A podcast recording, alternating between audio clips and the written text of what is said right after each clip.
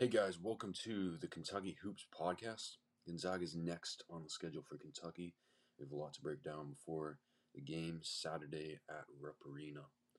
Um, looking at Gonzaga's past games, they just beat Portland on Tuesday, and but before that, a bad loss to St. Mary's at Gonzaga. And so I was looking at that game. Um, some things to note about Gonzaga: they're not a Gonzaga team that we're used to seeing, where they like to shoot, they like to run fast, they like to get out and run, especially Ryan Nembhard. But uh, this team isn't good for Gonzaga standards. I think um, Kentucky should be able to take care of business here. Uh, some things to note on a made basket they play this weird three quarter court zone back to man to man. They got a few turnovers off of it against St. Mary's, but um, St. Mary's doesn't have as many quick guards, and I like uh, I like Reed Sheppard uh, and Reeves being able to break this. Gonzaga struggled rebounding too against St. Mary's. Um, Nembhard, he he's he, their whole offense kind of runs through Nembhard, either Nembhard or um, what's uh, Hickman. N- Nembhard and Hickman really run things, and they like to get Ike uh, in a pick and roll with both of them. If they get all the way down into the paint, they cause problems because Ike is huge. Just throw it up to him and um, Nembhard makes good decisions. He's a good, solid point guard. But he's going to have problems scoring against Sheppard and Reeves, I think. Um, some other things to note Ike's defense. Ike is, uh, Graham Ike is uh, Gonzaga's big guy. He's their leading scorer. His defense is not good. I, I if he if he's guarding Big Z or Bradshaw, I think that's a problem. His lateral defense is not there. He's not quick. But on the other end, on the offensive end, he's he he's he's a stud. Um, they like to get him the ball in the short corner and um, just let him go to work, and they'll clear out and kind of isolate the other the other team's big man. Or if they get a pick switched on to like a uh, he you know I don't know if, if Tre Mitchell gets switched on to him or, um, you know, Thiero or something, they're probably going to look to take advantage of that. Uh, Ike averaging 15 points a game. It's just all that like Nembhard comes off the screen, throws it up to Ike, or um, Hickman comes off a screen, lobs it up to Ike, or little floater. Ike gets the rebound. So that's going to be key that man or that um not man, uh that pick and roll defense, and then also containing Ike if he does get the ball in the low post. Again, Kentucky with their three seven footers, I like it, and their guards are just as good as any of the Gonzaga guards.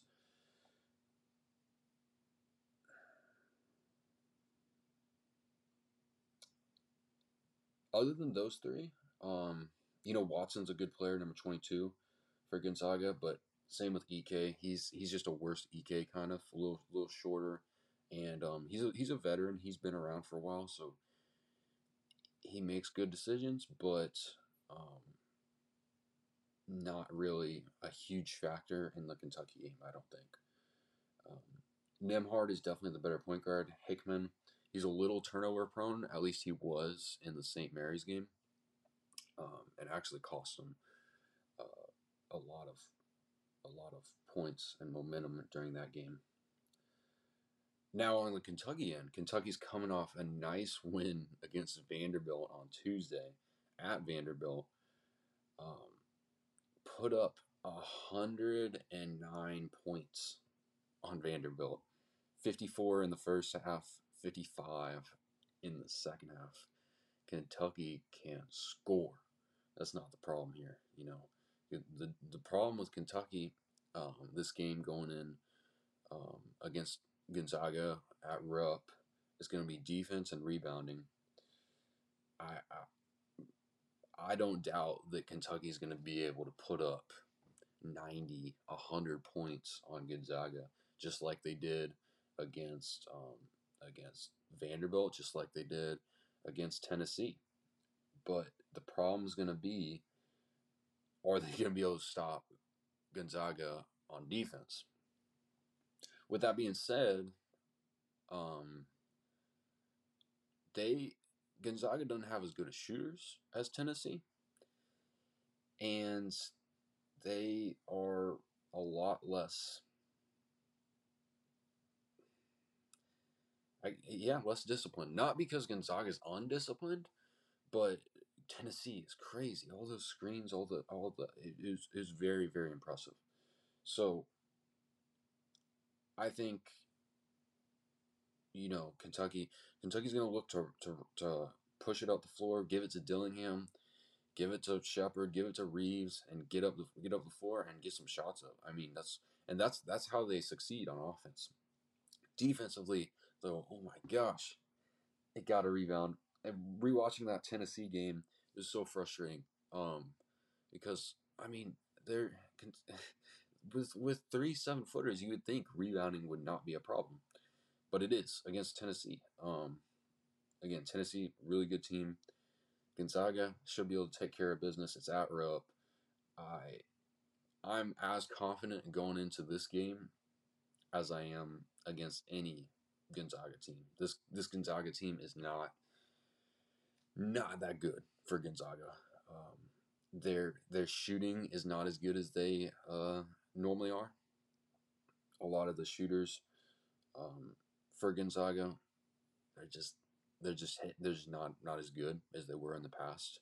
Um, solid, they have a solid point guard at Nembhard, number zero, and then Ike, big guy. He's another one to watch out for. But on the Kentucky end, I like I like I like all the matchups. I like Dillingham and Sheppard and Reeves over um, Nembhard and uh, Hickman. And I also like uh, I like all three of the seven footers over Ike. So um, yeah, so some things to note. I'm hoping Justin Edwards could could is going to find some offensive rhythm against uh, Gonzaga. This would be a great game for him. You know, these past couple games he hasn't been playing great. Um, he he struggled a lot against Tennessee and a little bit against Vanderbilt. Um, he he just seems off offensively a little bit, and even uh, against Tennessee, um, Knecht kind of kind of exposed him a little bit. Uh, he could he couldn't guard him. It was, it was a mismatch. So, um, but Justin Edwards, phenomenal player. There's a reason why he was ranked so high coming out of high school. I think um, I think it's only a matter of time before we start to see um, him get more comfortable and uh, play better than than he's been playing. It seems like that that small forward position, that three or four position that Edwards is playing, it's kind of it takes some getting used to at Kentucky. You know, you saw it with um, uh, Livingston last year. You know, Livingston, he wasn't all that he was hyped up to be, and he had some problems at the beginning of the year, but he, he, he started getting into it a little bit. I think that might be the case for Edwards. I think Edwards is a better player than Livingston, but um, yeah, I, I think I think it's just a matter of time before he gets into it and we start seeing some um, some good offensive and defensive production from uh, Edwards, where the last couple games he's kind of been a liability on both ends. Um, so hoping to see that, and then yeah, so four o'clock Saturday at Rupp Gonzaga versus Kentucky. I think this is a great game for Kentucky to get another one in the win column. Um, I'm pretty confident they win this. It, it, if they would lose this, that'd be a bad loss. But after their performance against Vanderbilt, it's got me feeling better, and I like it. I, I think I think Dylan if Dillingham shows up, I think if Reeves shows up, all these people show up, then we're gonna see it. And and even you know we'll see what Big Z does. He's kind of sporadic, but Big Z, I'm looking I'm looking at Gonzaga. I don't see anyone that really is gonna match up with Big Z because Big Z's taller than all of their all of the players on their team, and he can shoot. Now he's not super quick, and you know he can make some mistakes in the post or whatever, but he, I he he's a problem for them. I think if if he, if he can get going, like that first game that he played in, um, I forget who it was, but yeah, yeah. So